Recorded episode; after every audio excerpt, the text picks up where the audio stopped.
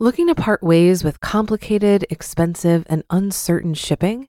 Then give your business the edge it needs with USPS Ground Advantage shipping from the United States Postal Service. Keep everything simple with clear, upfront pricing and no unexpected surcharges. Keep things affordable with some of the lowest prices out there. And keep it all reliable with on time ground shipments. It's time to turn shipping to your advantage. Learn how at usps.com/advantage. USPS Ground Advantage: simple, affordable, reliable. When you need mealtime inspiration, it's worth shopping Kroger, where you'll find over 30,000 mouthwatering choices that excite your inner foodie. And no matter what tasty choice you make, you'll enjoy our everyday low prices, plus extra ways to save, like digital coupons worth over $600 each week. You can also save up to $1 off per gallon at the pump with fuel points. More savings and more inspiring flavors make shopping Kroger worth it every time. Kroger, fresh for everyone. Fuel restrictions apply. This is Optimal Finance Daily, episode 2565. Our Retirement Expenses Where Does the Money Go? Part 2 by Darrow Kirkpatrick of CanIRetireYet.com. And I'm your host and personal finance enthusiast, Diania Merriam. Thanks so much for joining today. Now, if you haven't done so already, be sure to listen to yesterday's episode first. Today is a continuation from episode 2564. But if you're all caught up, then let's get right back into it and hear part two as we continue optimizing your life. Our retirement expenses. Where does the money go? Part two by Darrow Kirkpatrick of CanIRetireYet.com. Number six, personal contributions and gifts. Miscellaneous personal care expenses, clothing, hair, etc., contributions, and gifts come to about $500 a month. This can vary depending on the season. Number seven, miscellaneous. Every month, about $100 to $200 leaves our pockets in miscellaneous, unidentified expenses. These are cash items like snacks, parking, or tips. We've managed to reduce this amount over time so that it's of little concern now. All our major expenses are tracked using credit cards or checks. We know where our money is going with a high degree of certainty. And number eight, taxes. As I've written elsewhere, our modest retirement lifestyle incurs minimal income taxes, an effective federal tax rate of less than 5%. Furthermore, only a portion of our living expenses must be covered by taxable income because we have substantial after tax accounts we can draw on. Also, we rent now, so we don't pay property tax. Altogether, taxes just aren't a major expense category for us.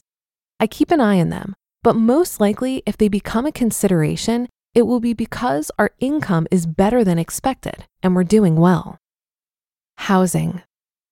In my reader's survey and elsewhere on this site, I tend to talk about monthly retirement living expenses separate from housing expenses.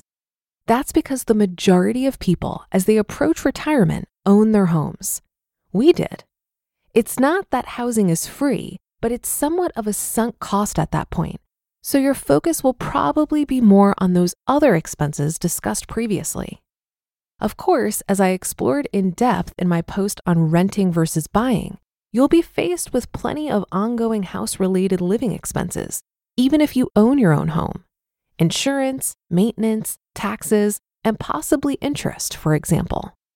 We no longer own our home, having sold it last year before moving to our ideal retirement location. So we currently pay $1,400 a month to rent a nice but modest two bedroom house in a great location.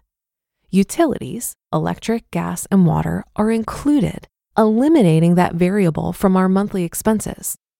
We have another $100 a month or so in related expenses, like storing our small RV, so call it $1,500 a month for housing. Roughly speaking, the investment income from the proceeds of our previous home pays for our rent now, though that's a risk factor we have to monitor. I don't know if or when we'll buy another house. I'm certainly in no rush. I think it would only happen if it made financial sense and was necessary to get the place and location we wanted. So far, that hasn't been the case at all. Living large. Bottom line, in normal times, we expect to live on approximately $4,500 a month, in addition to our cost of housing. But the past year hasn't been normal. Our spending has been higher. Why? A combination of relocation expenses and one time costs to establish our new life. The majority of the recent spending has been replacing or upgrading household goods, outdoor gear, and clothing. Some of it has been on travel, mostly one time family obligations. Very little has been spent on what I'd call lifestyle inflation, reoccurring expenses related to our living infrastructure. Am I concerned about this recent spending? Not particularly. I expect our expenses to flatten out into our normal budget in the coming months. We're already seeing that, and the timing has been opportune. We sold our house for more than originally expected. We're in a bull market, and our portfolio has been delivering nice returns. This blog provides a small but steady income, and we recently received a modest inheritance that further buttresses our finances. Looking ahead. So, despite the spike in our expenses this past year, our net worth is at a high point. We feel secure. But is the direction of your net worth always a reliable indicator for financial security? Don't you need that growth in good times to offset the declines in bad times? To some extent, yes. To really understand the question for your own specific situation and assumptions, you'd need to run your numbers through a retirement calculator. But living a little better when times are good and cutting back a bit when they're bad is basic human nature tried and true behavior since ancient times. At least one modern researcher agrees with the general principle. Wade Pfau writes, quote, with a willingness to cut spending when markets underperform, it's possible to increase the initial spending rate above whatever has been determined as safe for constant inflation adjusted withdrawals. The intuition for this is that cutting spending when the portfolio is down reduces some of the sequence of returns risk facing retirees using a volatile investment portfolio. End quote. Sequence of return risk here refers to the irreparable damage done to a portfolio when you must withdraw from it in a down market. So, in practical terms, you get more bang for your buck by cutting back when the chips are down than you lose by living it up when times are good. Isn't that nice for a change? Put another way and simplified a bit, it's the difference between spending earnings, usually safe, versus spending principal, which can be scary. So, how about you? In what categories are your living expenses similar to ours? And where do they diverge? And would you rather stick to the same budget year after year in retirement or spend a little more when times are good and then cut back when they aren't? You just listened to part two of the post titled Our Retirement Expenses Where Does the Money Go? by Darrow Kirkpatrick of CanIRetireYet.com. If you've been using Mint to manage your finances, I've got some bad news.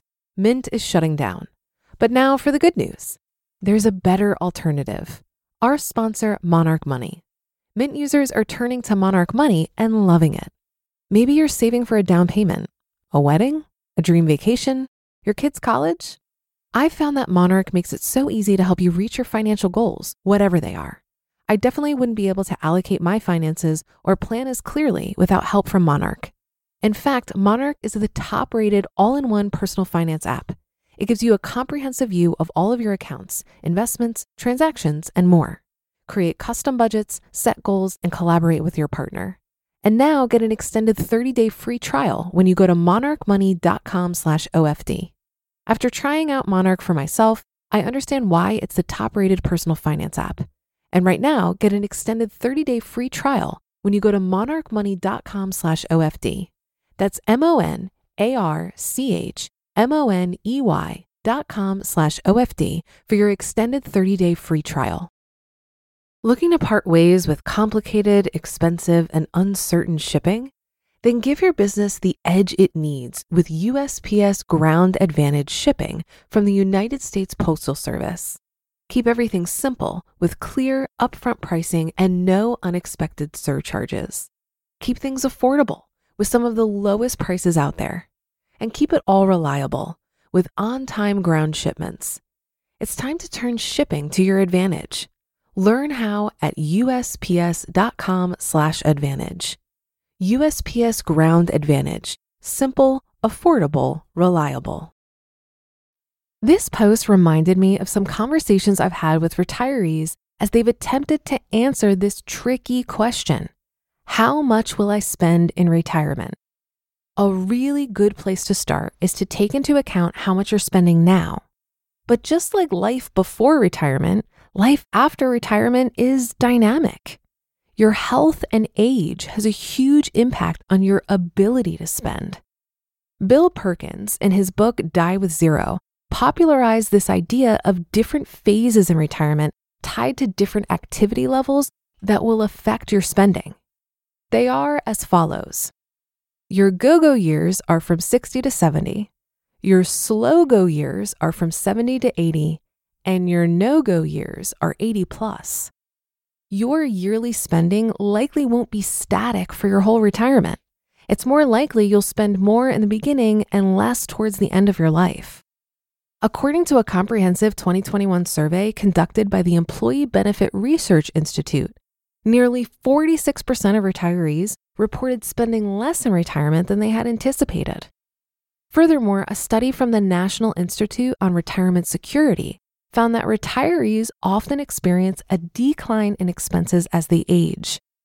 The NIRS report revealed that 80% of retirees aged 85 and older had lower expenditures compared to their spending in their mid 60s. Figuring out what you will spend in retirement is already a pretty challenging question, so I don't mean to overcomplicating it by introducing the concept of phases. What I hear time and time again is that it's incredibly important to be flexible and to reevaluate your financial plan or drawdown strategy on a yearly basis. But that's going to do it for today. Thanks so much for tuning in and listening to both parts of this post. And I'll see you tomorrow for more Optimal Finance Daily. That's where your optimal life awaits.